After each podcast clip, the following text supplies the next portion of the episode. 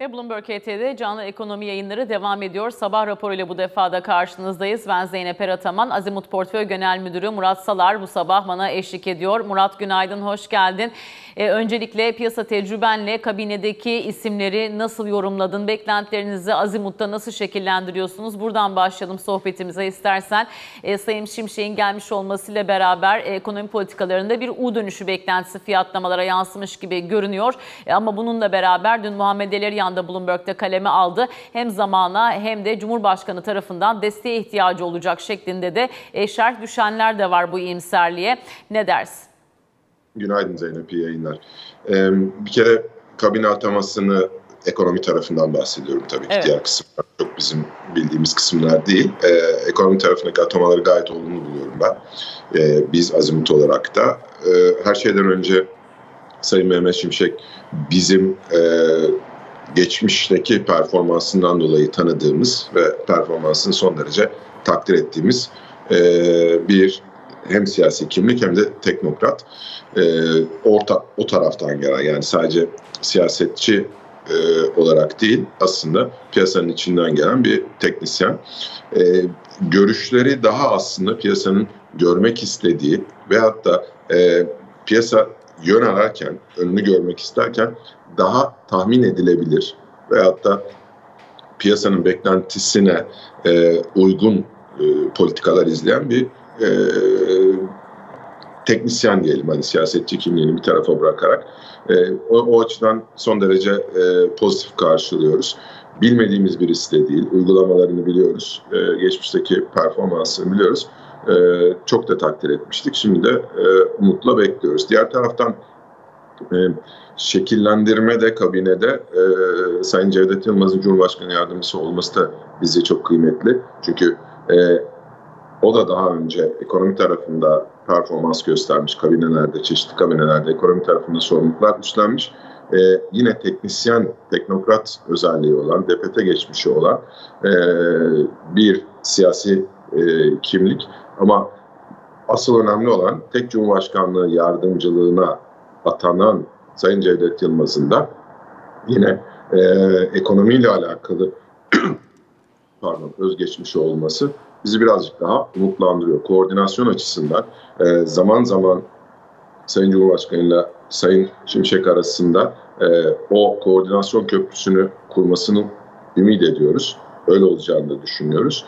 O nedenle e, genel dizayn, e, hükümetin dizaynı, ekonomi tarafındaki diğer bakanlar da var tabii ki. E, Ticaret Bakanı gene sektörün içerisinden gelen, daha önce sivil toplum kuruluşlarında sorumluluklar almış e, kimlik. Buna benzer e, özellikler de var ama asıl bizim şu anda ihtiyacımız olan Türkiye'nin geldiği noktada e, ilk evvela bu finansal piyasalardaki son aşağı yukarı 6 ayda yaşadığımız seçim süreciyle birlikte iyice derinleşen e, belirsizlikleri veyahut da asimetrilerin ortadan kaldırılması önce, önceliğimiz o. E, Eleria'nın orada dikkat çektiği hani Cumhurbaşkanı tarafından onaylanması gerekiyor e, politikaların de, e, kısmına katılıyorum. Yani e, Sayın Şimşek'in alacağı kararların arkasında bir siyasi irade olması gerekiyor. Hükümetin siyasi irade kısmını temsil eden e, tek kişilik e, Sayın Cumhurbaşkanı. Çünkü seçilmiş kişi Sayın Cumhurbaşkanı, e, hükümetin diğer üyeleri yeni sistemde yani başkanlık sisteminde e, atanmış kişiler e, Sayın Cumhurbaşkanı tarafından. Dolayısıyla e, alınacak kararlar yani bugün geldiğimiz noktada ihtiyaç olan ivedilikle e, adım atılması gereken kısımlarda e, siyasi iradenin bunu destekliyor olması lazım. E, kararlar aslında e, belli yani e, rasyonel olanlar yapılacak, yapılması gerekiyor. Biraz biz e, ekonomiyi ya da finansal piyasaları son dönemde organik kısmından biraz e, dışına çıkartmıştık. Yani daha e, mikro management dediğimiz daha kısa vadeli kararlar alınıyordu. Buna bağlı olarak da fiyatlamalar e, biraz marjinalleşmişti. E, KKM başta olmak üzere buna bağlı olarak e, döviz opsiyonlarına ödenen çok yüksek faiz oranları gibi e, çift kur, e, banka piyasa ve serbest piyasada oluşan kur farkı gibi e, sorunların ortadan kaldırılması gerekiyor. Diğer yandan bunlar yapılırken e, tabii doğal olarak reel sektörün de e, bir şekilde düşünülmesi veyahut da alınacak kararların komplikasyonlarının e, reel sektörde kalıcı hasarlara e, neden olmaması gerekiyor. Bunun da planlanması e, lazım. Bunun için bir koordinasyon gerekiyor, bir senkronizasyon gerekiyor bütün paydaşlar arasında. E, Sayın Şimşek'in e, pazar günkü yaptığı açıklamada önemli bir vurgu vardı. Merkez Bankası'na enflasyonla mücadelede destek olacağız diye. Aslında son dönemde son herhalde 3-4 yıldır e, Merkez Bankası çok eleştirildi, çok yıprandı. E, sanki tüm sorumluluk, bütün ekonomi politikası Merkez Bankası'nın faiz indirmesi veya faiz yükseltmesine bağlı gibi e, algılandı. Oradan da çıkılması gerekiyor. Ekonominin tüm paydaşları, e, tüm sorumluluk mercileri, e, tüm yine e, organlar diyelim yani e, ekonomi politikası sadece para politikasından ibaret değil, maliye politikası Tabii. var veya sadece Merkez Bankası'ndan ibaret değil. BDDK'sı, SPK'sı birçok hani buna benzer e, kısımlar da var. Hepsinin bir senkronizasyon içerisinde hareket etmesini umut ediyoruz. Bu konuda umudumuzu koruyoruz. E, belki son yıllarda hiç olmadığı kadar en azından umutluyuz. İnşallah e, beklediğimiz çıkar. Türkiye açısından bu söylediğim e, organik olmayan fiyatlamalar bir yerde stabilize olur ve daha e, orta uzun vadeli yatırım yapılabilir bir hale gelir Türkiye. Şimdi tabii e, çiftlik kur dedin az önce Murat. O taraf biraz daha normalleşiyormuş gibi. Kapalı çarşıyla bankalar biraz daha yakınsıyor birbirine. Belki bu anlamda da 22'leri bugün takip ediyoruz mesela Asya seansında diyebiliriz.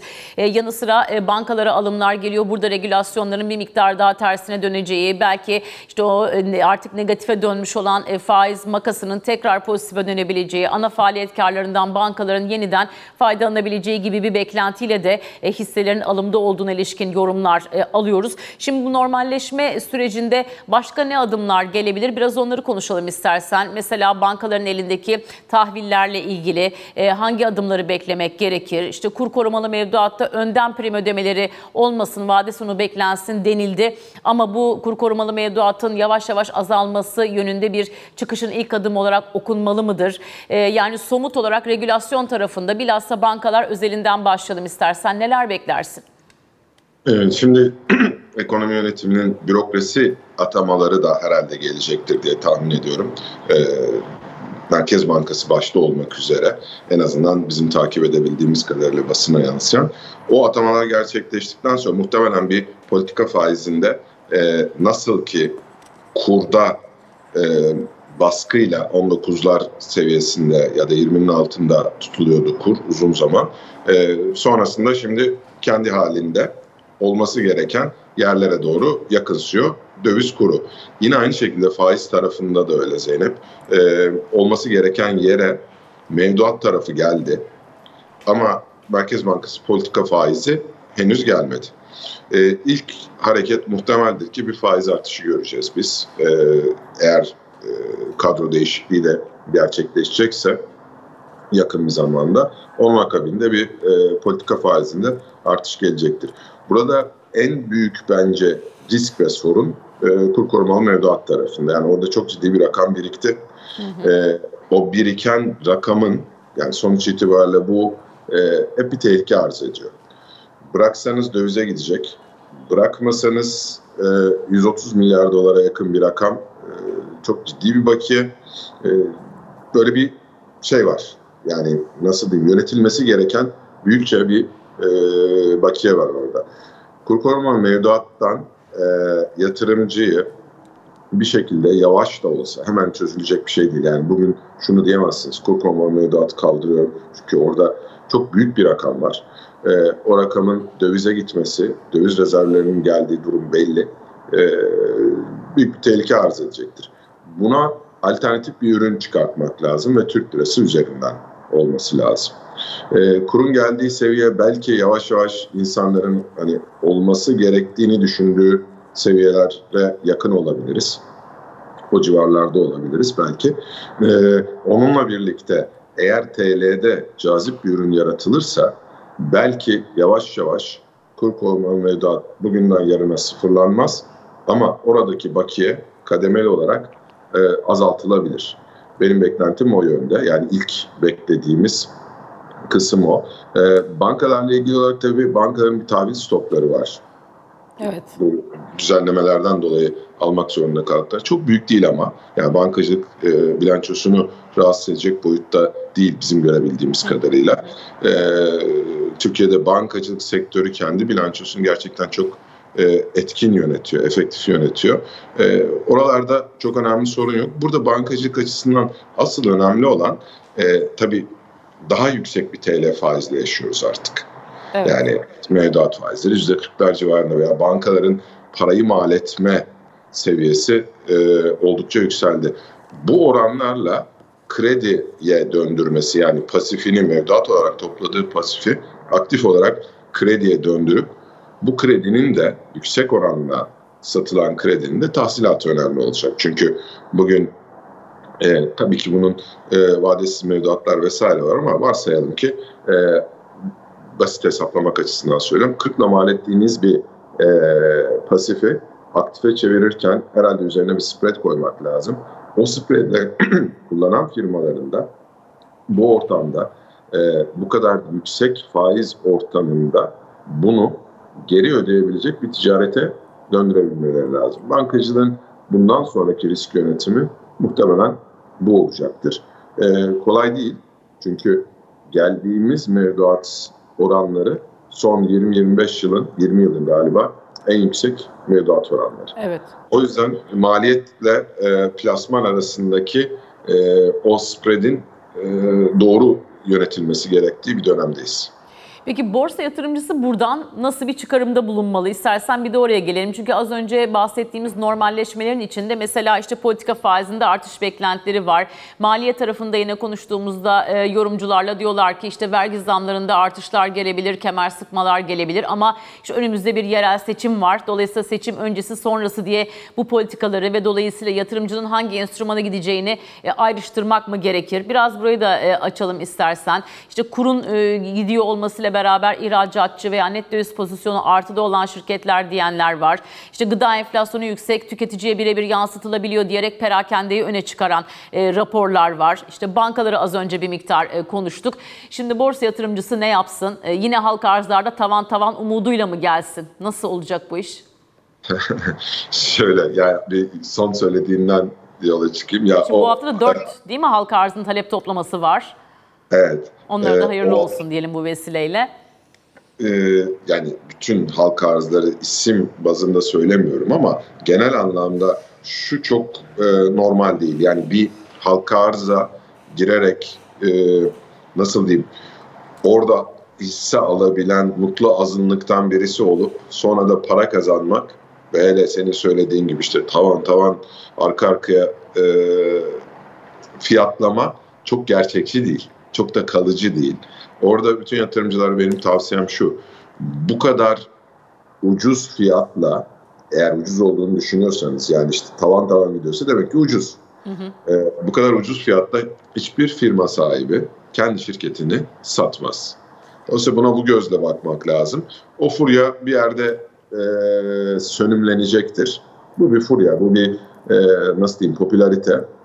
Ama gerçek fiyatlama o şekilde olamaz. Önce ona cevap vereyim. Sonra borsa tarafına dönersek Zeynep'ciğim. Şimdi e, biz son aşağı yukarı herhalde e, 5-6 yıldır e, kendi kendimize işlem yapıyoruz borsada. Yani yabancı yatırımcının ağırlığı çok azaldı. %60'ların ee, üzerindeydi en yüksek gördüğü yerde. Şu anda %27'lerde galiba yanlış hatırlamıyorsam yabancının ağırlığı. E, borsanın bundan sonraki hareketinin e, belirleyici değişkeni bence şu. Yabancı yatırımcı ya onu ikna edecek bir ekonomik program sunulacak mı?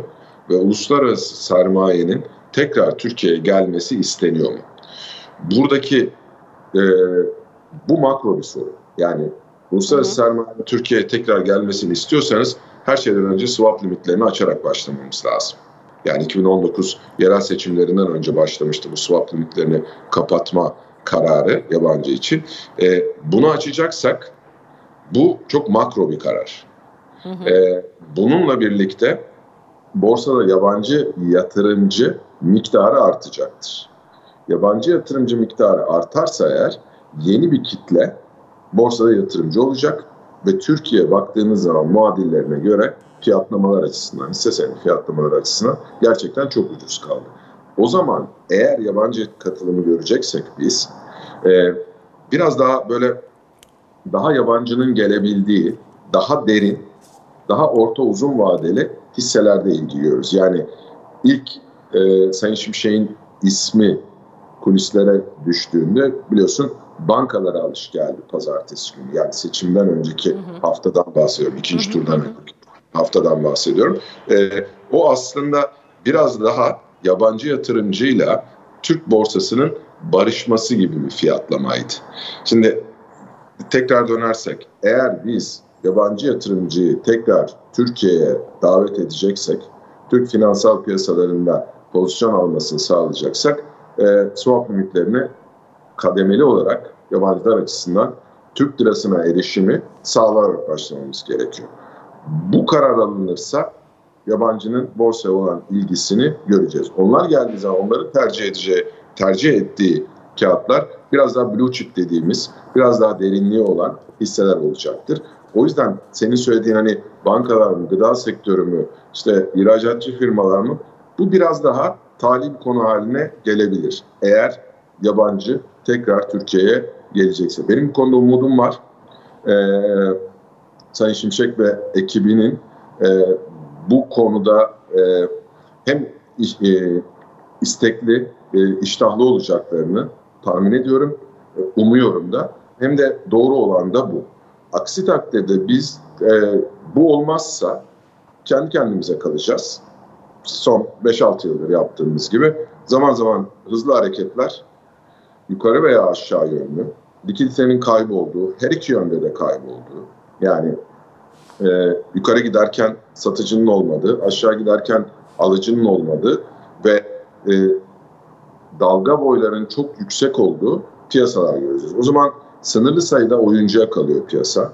E, işte söyleniyor yok işte yurt dışından birisi varmış, e, piyasa yol bozuyormuş falan böyle piyasa dedikoduları da oluyor ama zaten piyasa çok likidite kuruduğu zaman bozulabilmeye uygun hale geliyor. Yani bağışıklık, bağışıklık sistemi zayıflıyor. O nedenle derinliği sağlamak için daha fazla yatırımcının buraya gelmesi gerekiyor. O daha fazla yatırımcı dediğimizde sadece ve sadece e, uluslararası yatırımcılar. E, yabancının yani uluslararası yatırımcının Türkiye'ye gelmesi de e, hiçbir şekilde kötü bir şey değil. Yani bizde var ya böyle yabancı e, dediğinizde biraz daha böyle negatif algılanabiliyor son zamanlarda. E, aksine e, Türkiye'nin ihtiyacı var ve bizim şöyle bir avantajımız da var. Uluslararası fonlara baktığınızda Türkiye'den doğuda çok da fazla artık yatırım yapabildikleri yer yok. Yani Rusya, Ukrayna belli, Çin belli. Hı hı. Böyle baktığınız zaman e, hem sanayisi olan hem e, bir şekilde finansal piyasaların altyapısı e, doğru dizayn edilmiş bir yapısı olan ülke olarak Türkiye ön plana çıkıyor.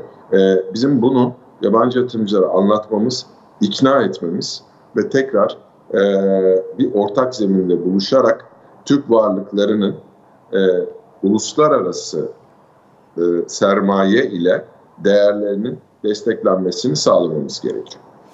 E, son 3 dakikamız içinde de şunu sorayım. Murat şimdi o bahsettiğin swap kanallarının kapanması spekülatif atak kaygısıyla e, aslında alınmış bir karardı. Yanlış hatırlamıyorsam o zaman da bu karar alındığında TL likiditeye ulaşamayan yabancı işte tahvilde borsada piyasayı biraz kırıp dökmüştü.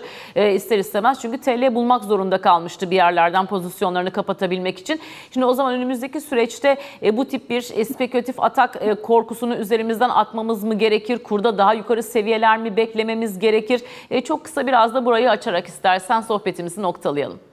Tabii Zeynep'ciğim. Şimdi e, bu karar alındığında gene yanlış hatırlamıyorsam 2019'un başlarıydı. Dolar TL 5 liraydı. Bugün dolar TL senin söylediğin gibi 22 lira. aşağı yukarı ne kadar zaman geçmiş? 4 yıl civarında. İşte 4-4,5 yıl kadar olmuş. E, hani spekülatif ata engellemiş halimiz bu. Hı hı. 5 lira civarından 22 liraya gelmişiz. Yani yabancılara e, kapatarak bir şey aslında elde etmemişiz. Onu söylemeye çalışıyorum. Diğer taraftan o gün Türk lirası faiz oranları bugün bulunduğu seviyenin yarısından daha düşüktü. E, 2018 e, 3. çeyrek sonunda faiz artışı gerçekleşmişti. E, ilk bu e, kura atak olduğunda 2018 Ağustos ayında. Fakat ondan sonra e, faizler aşağıya gel, gelmeye başladı. Dolayısıyla faizde daha yukarıdayız. Kurda daha yukarıdayız. Enflasyonda daha yukarıdayız. Şimdi yabancı swap kanalını kapatmanın bir çıktısının veya da başardığı bir sonuç görmek gerekiyor. Ben e, bir sonucunu görmüyorum. Kaldı ki e, spekülatif atak kısmında benim bildiğim e, sermaye para kazanmak ister. Uluslararası sermayenin tamam böyle. E, para kaz yani para kazanıyorsa e, bir yerde vardır. Kazanamadığı zaman bir yerden çıkmak ister. Bunun dışında herhangi bir e, siyasi güdüyle hareket edildiğini açıkçası ben şahit olmadım. E, o sebeple bizim bir şekilde Türk finansal piyasaların derinleştirmemiz gerekiyor. Derinleştirmek e, ufak tefek halka arzlar yaparak değil, e, uluslararası sermayenin Türkiye'ye katılımıyla olacaktır. Sonsuza kadar bunu reddedemeyiz. Türkiye e, her zaman e, piyasayla barışık karar, kararlar almıştır. Liberal ekonomi politikası izlemiştir. Bundan sonra da öyle isteyecektir. Bunun için de bizim kendimizi e, uluslararası sermaye anlatıp onların da Türkiye'yi anlayacak e, açıklıkla, ön yargısız, Hı. gazete manşetlerinden değil de gerçek Türkiye olarak e, dinlemeleri gerekiyor.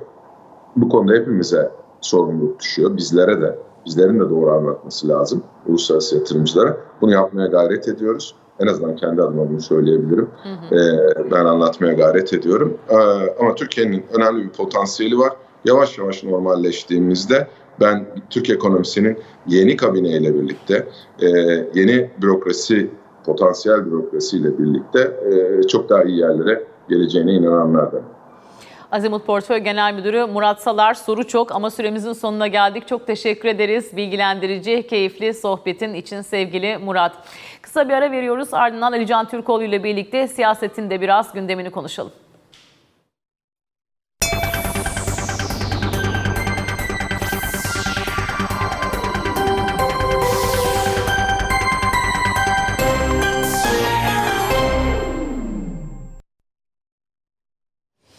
Ve sabah raporuna devam ediyoruz. Bloomberg ET Genel Müdürü Ali Can Türkoğlu ile beraberiz bu köşede. Ali Can günaydın. Günaydın. Şimdi dün de seninle söyledik herkesin gözü kabinede olacak dedik. E, kabine sonrasında ekonomiyle ilgili Cumhurbaşkanı'ndan gelen önemli mesajlar var. Asgari ücretten tut da gıda enflasyonuna kadar ve aynı zamanda tabii e, kamu çalışanları açısından bayram tatilinin 9 güne çıkmış olması gibi önemli başlıklar da var. E, bunların biraz üzerinden gidelim istersen. E, ama diğer tarafta da piyasacılar acaba bir Merkez Bankası Başkanı ataması açıklaması gelir mi diye de bekliyor bekliyordu. Öyle bir açıklama e, gece saatlerine kadar beklendi ama gelmedi. Bugünden beklemek gerekir mi bilmiyorum. Ne dersin?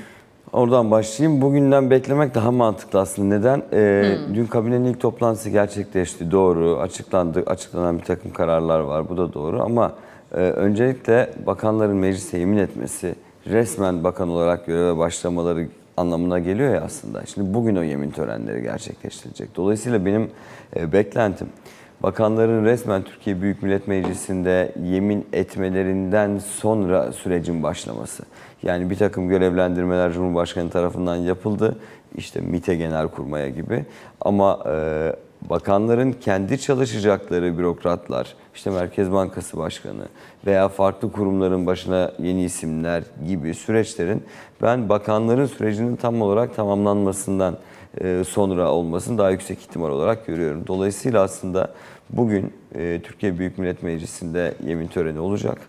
E, ve sonrasında da bence işte bugünden itibaren veya işte önümüzdeki bir iki gün içerisinde diyeyim bu beklenen atamalar peyderpey resmi gazetede görülecek gibi geliyor. Tabii buna ilişkin resmi bir açıklama yapılmadı. Yani takvim böyle işleyecektir kesin diye bir şey söylenmedi.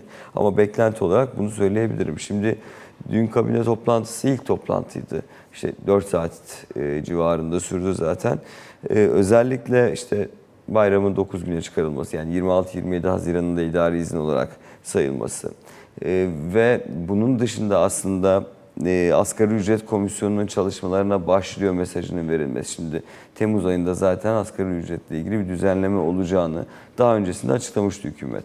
E, eski Çalışma Bakanı da açıklamıştı. Hatta 500 dolar civarı bir beklenti Evet, diye 500 de doların altında olmayacağına da hatta kesin gözüyle bakılıyor artık. Hani üstüne ne kadar çıkacak burası belli değil. İşte bunu belirlemek için, bunu tespit etmek için Asgari Ücret Tespit Komisyonu'nun toplanması gerekiyordu. Çalışmalarına başlayacağı bizzat Cumhurbaşkanı tarafından açıklandı. Ee, emeklilere maaşların ve ikramiyelerin bayram öncesi ödeneceği de açıklandı ki beklenen gelişmelerden biriydi. Ama burada satır aralarında verilen mesajlar işte hayat pahalılığını, fahiş fiyatı artık vatandaşın gündeminden çıkaracağız dedi Cumhurbaşkanı. E bunun için belirli adımlar atılması gerekiyor. Bunun için belirli politikalar ortaya konulması gerekiyor. İşte bununla ilgili olarak da dünkü toplantıda Sayın Şimşek'in bir sunum yaptığı biliniyor. Ama bu sunumun detaylarında neler var? Bundan resmen bir karar çıkmış, çıktı mı şu an itibariyle yok. Ama daha öncesinde yani kabine belirlenmeden Sayın Şimşek ile Sayın Erdoğan arasında üç görüşmenin yapıldığını, bilinen üç görüşme belki daha da fazlası yapılmıştır. Ee, ve burada e, sisteme ilişkin olarak nasıl bir yol haritası izleneceğine ilişkin net bilgiler verdiği, o adım adım nelerin yapılması gerektiğini anlattığı ifade ediliyor zaten. Bu kapsamda hani dün kabineden sonra hemen duymadık ama bu arada onu da söyleyeyim normalden farklı olarak gelecek hafta da kabine toplantısı var. Yani normalde 15 günde bir olurdu ama haftaya da toplanacak. Ve haftaya toplanacak e, kabinede özür diliyorum briefing alacak Cumhurbaşkanı. O yüzden kısa süreler içerisinde e, kısa fas- fasılalarla, kısa aralarla diyeyim e, biz kabineden yeni haberler duyacağız. İşte bunların başında da işte bu fahiş fiyatı, enflasyonu, e, hayat pahalılığını engellemek için ne gibi adımlar atılacağı olacak gibi gözüküyor. Sığınmacı meselesinin çözüleceğini vurguladı. Dün seninle konuşmuştuk zaten. Ve özellikle iki aslında iki kelimenin altı çiziliyor. İstikrar ve güven. Bunlar için işte nelerin yapılacağı, her bakanlığın kendi uhdesindeki görevlerle, işlerle ilgili olarak neler yapılacağını da önümüzdeki günlerde duyacağız gibi gözüküyor. Ama belki kabineden beklenen açıklamalar dün gelmemiş olabilir. Senin dediğin gibi atamalarla ilgili. Bunların da çok kısa bir süre içerisinde bakanların resmen işte devir teslimler gerçekleştirildi. Tebrikler alındı. İlk kabine toplantısı yapıldı. Yemin edildi. E şimdi de sıra çalışılacak kadroların belirlenmesinde. Ben onun da bir iki gün içerisinde olmasını bekliyorum. Şimdi hatırlatalım bugün e, Türkiye Büyük Millet Meclisi Genel Kurulu saat 14'te meclis başkanlığı için seçim yapacak. E, Cumhurbaşkanı Yardımcısı Cevdet Yılmaz ile bakanlar yemin edecek. Bu süreçleri takip ediyoruz. E, Diğer tarafta şimdi... Bu e, yemin işini de anla- e, evet. seçim işini de anlatayım. Meclis başkanlığı seçimi de başlıyor bugün. Kısaca onu da değineyim. 7 aday olacak. Cumhur İttifakı'nın adayı Numan Kurtulmuş.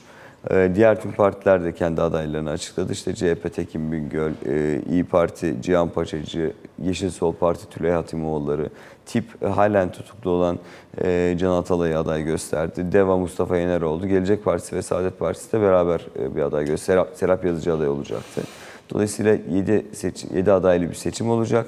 İlk iki turda 3'te 2 çoğunluğun oyu gerekiyor. 400 milletvekili.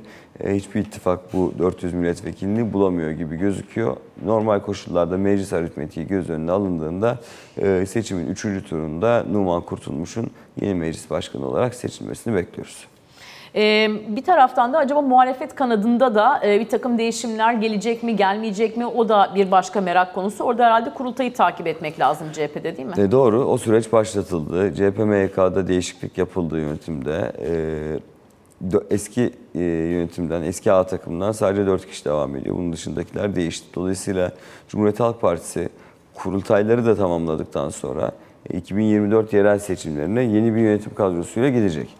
Burada süreç şöyle işleyecek. Bir kere Eylül e, diye anlatıyordum ben de ama Ekim e, ortasına sonuna kaymış gibi gözüküyor. Büyük kurultay, e, genel başkanlık seçiminin olacağı kurultay. İlçelerin ilçe, ilçe kongreleri 10 Eylül'de tamamlanıyor. İl kongreleri 15 Ekim'de tamamlanıyor. Bunun sonrasında da işte bu büyük kurultay gerçekleştirilecek 15 Ekim sonrasında ama Ekim ayını geçmeyecek gibi gözüküyor. Burada en çok merak edilen husus e, genel başkanlıkla ilgili bir durumun, bir değişimin olup olmayacağı. E, Şu ana kadar söylenenlerden, açıklananlardan ve konuştuklarımdan e, şu anda genel başkanlıkla ilgili bir değişimin e, parti gündeminde olmadığını, Sayın Kılıçdaroğlu'nun gündeminde de olmadığını söyleyebilirim. E, Burada hatta örgüt yönetimlerini de kendisine bağladı Sayın Kılıçdaroğlu e, bu son MYK'da, son görevlendirmelerde. Bu kapsamda şu anda bir genel başkan e, değişimi yok CHP'nin gündeminde. İlerleyen aylarda farklı bir şekilde gündeme gelir mi onu göreceğiz. E, Veya bir aday çıkar mı Sayın Kılıçdaroğlu'nun karşısında bunu da göreceğiz. E, Ama e, mevcut durumda bir genel başkan değişimi olmadan kadroların değiştirilerek, e, A takımının değiştirilerek seçime, yerel seçimlere gitme gibi bir durumu var Cumhuriyet Halk Partisi'nin. Dediğim gibi seçimlere kadar herhangi bir fikir değişikliği olur mu olmaz mı, farklı değişikliklere tanıklık eder miyiz? Bunları zaten gün geçtikçe konuşuruz ama bugün en azından veya önümüzdeki kısa dönemde Cumhuriyet Halk Partisi'nde genel başkan değişiminin olmayacağını söyleyebilirim bugün. Takip edeceğiz gelişmeleri birlikte. E, Bloomberg KT e, Genel Müdürü Ali Can Türkoğlu çok teşekkür Ben teşekkür ederiz. ediyorum. E, haftanın geri kalanında da yine bakalım siyaset ajandasında hangi başlıklar öne çıkacak. Onu da yine bu köşede Ali Can Türkoğlu değerlendirmeyi sürdürecek diyelim. Böylece sabah raporunu noktalıyoruz. Zeynep Elin Yantur'a devredeceğiz. Saat 9.45'te piyasa masasında tekrar birlikteyiz. Hoşçakalın.